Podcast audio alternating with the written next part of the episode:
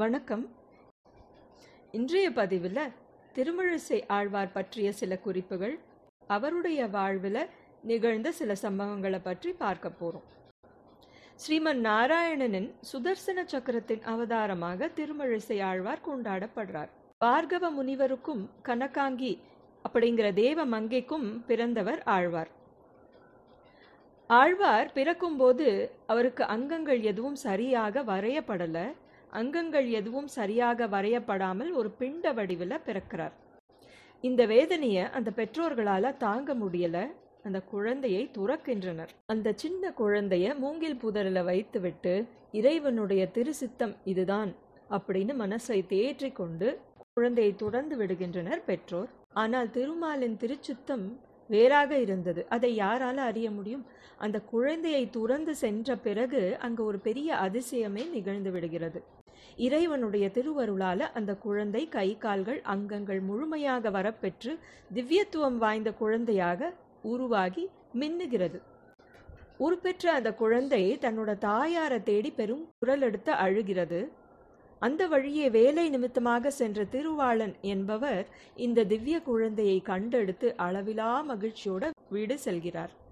அவருடைய மனைவி பங்கஜவல்லி இந்த தம்பதியினருக்கு அதுவரை குழந்தைகள் இல்லை. மனைவி பங்கஜவல்லி உச்சி முகர்ந்து இந்த பிள்ளையை அள்ளி அணைக்கிறார். தாய்மையுடைய பெருமை அவர் உடம்புல பூரிக்கிறது அவருக்கு பால் சுரக்கிறது. பங்கஜவல்லி தாயாருக்கு பால் சுரக்கிறது. ஆனால் குழந்தை வந்து பால் புகட்டினா உட்கொள்ள மறுக்கிறது. பால் உண்ண மறுத்தும் திருமழிசை ஆழ்வார் மேனி துவளாம ஆரோக்கியமா வளர்ந்து வருகிறார். இந்த அதிசய குழந்தையோட மகத்துவம் அக்கம் பக்கத்துல இருக்கிற ஊர்களுக்கெல்லாம் பரவுகிறது. அதிசய குழந்தை தெய்வ குழந்தை அப்படின்னு கொண்டாடப்படுறார்.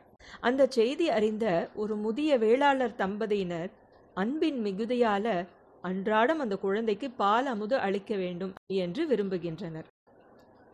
அதுவரை பால் உண்ணாமல் இருந்த ஆழ்வார் இந்த தம்பதியர் அளித்த பாலை விருப்பத்துடன் உட்கொள்கிறார். குழந்தை பால் அருந்துவதை கண்டு திருவாளன் தம்பதியினருக்கும் மிகுந்த ஆனந்தம். அன்புடன் அளித்த பாலமுதை உண்டவர் வேளாளன் தம்பதியினருக்கு தக்க கைமாறு செய்ய நினைக்கிறார். உடனே அவர் அருந்திய பாலின் மீதத்தை இந்த தம்பதிகள் அருந்தும்படி செய்கிறார். பால் அருந்திய வேளாளர் தம்பதியர் முதுமை நீங்க பெற்று இளமை பெறுகின்றனர். பால் அருந்திய பெண்மணிக்கு பிள்ளை பேறு உண்டாயிற்று. அவர்கள் பிள்ளையை கனிக்கண்ணன் என்று பெயரிட்டு வளர்த்து வருகின்றனர். அந்த கனிக்கண்ணன் சில வருடங்களிலேயே திருமழிசை ஆழ்வாரின் சீடனாகிறார்.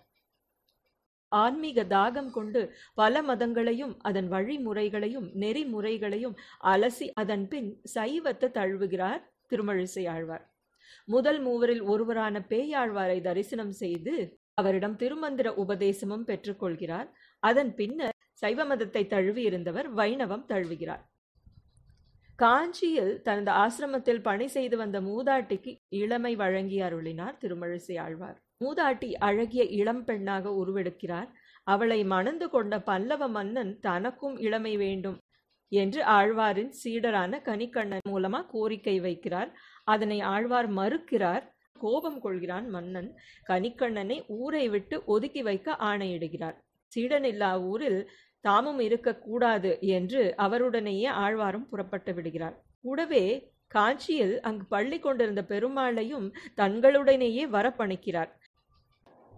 பெருமாளிடம் தனது நாகப்பாயை சுருட்டி கொண்டு தங்களுடனேயே வருமாறு விண்ணப்பிக்கிறார். கனிக்கண்ணன் போகிறான் காமரு பூங்கச்சி மணிவண்ணா நீ கிடக்க வேண்டா துணிவுடைய சென்னா புலவன் யான் செல்கிறேன் நீயும் ஒன்றன் பைநாகப்பாய் சுருட்டிக்கொள் அப்படின்னு பாடுறார். உடனே பெருமாளும் சரி என்று தலையசைத்து உடன் புறப்பட்டதாக சரித்திரம். பெருமாள் புறப்பட்டதும் ஸ்ரீதேவியாரும் புறப்பட்டு விடுகிறார். நகரம் வளமிழந்து செல்வ செழிப்பிழந்து இருள் சூழ்கிறது. தவறிழைத்தது மன்னனுக்கு உரைக்கிறது. தான் செய்த தவறை உணர்ந்து மன்னிப்பு கோருகிறார். அதனால் ஆழ்வாரும் மனம் இறங்கி காஞ்சிக்கு திரும்ப வருகிறார். கூடவே பெருமாளையும் தம்முடன் மீண்டும் அழைத்து வந்துவிட்டார் கனிக்கண்ணன் போக்கொழிந்தான் காமரு பூங்கச்சி மணிவண்ணா நீ கிடக்க வேண்டும். துணிவுடைய சென்னா புலவனும் நீயும் ஒன்றன் பைன்னாக பாய் படுத்துக்கொள் என்று மணிவண்ணா கனிக்கண்ணன் போகல. சென்னாப்புலவன் நானும் போகல.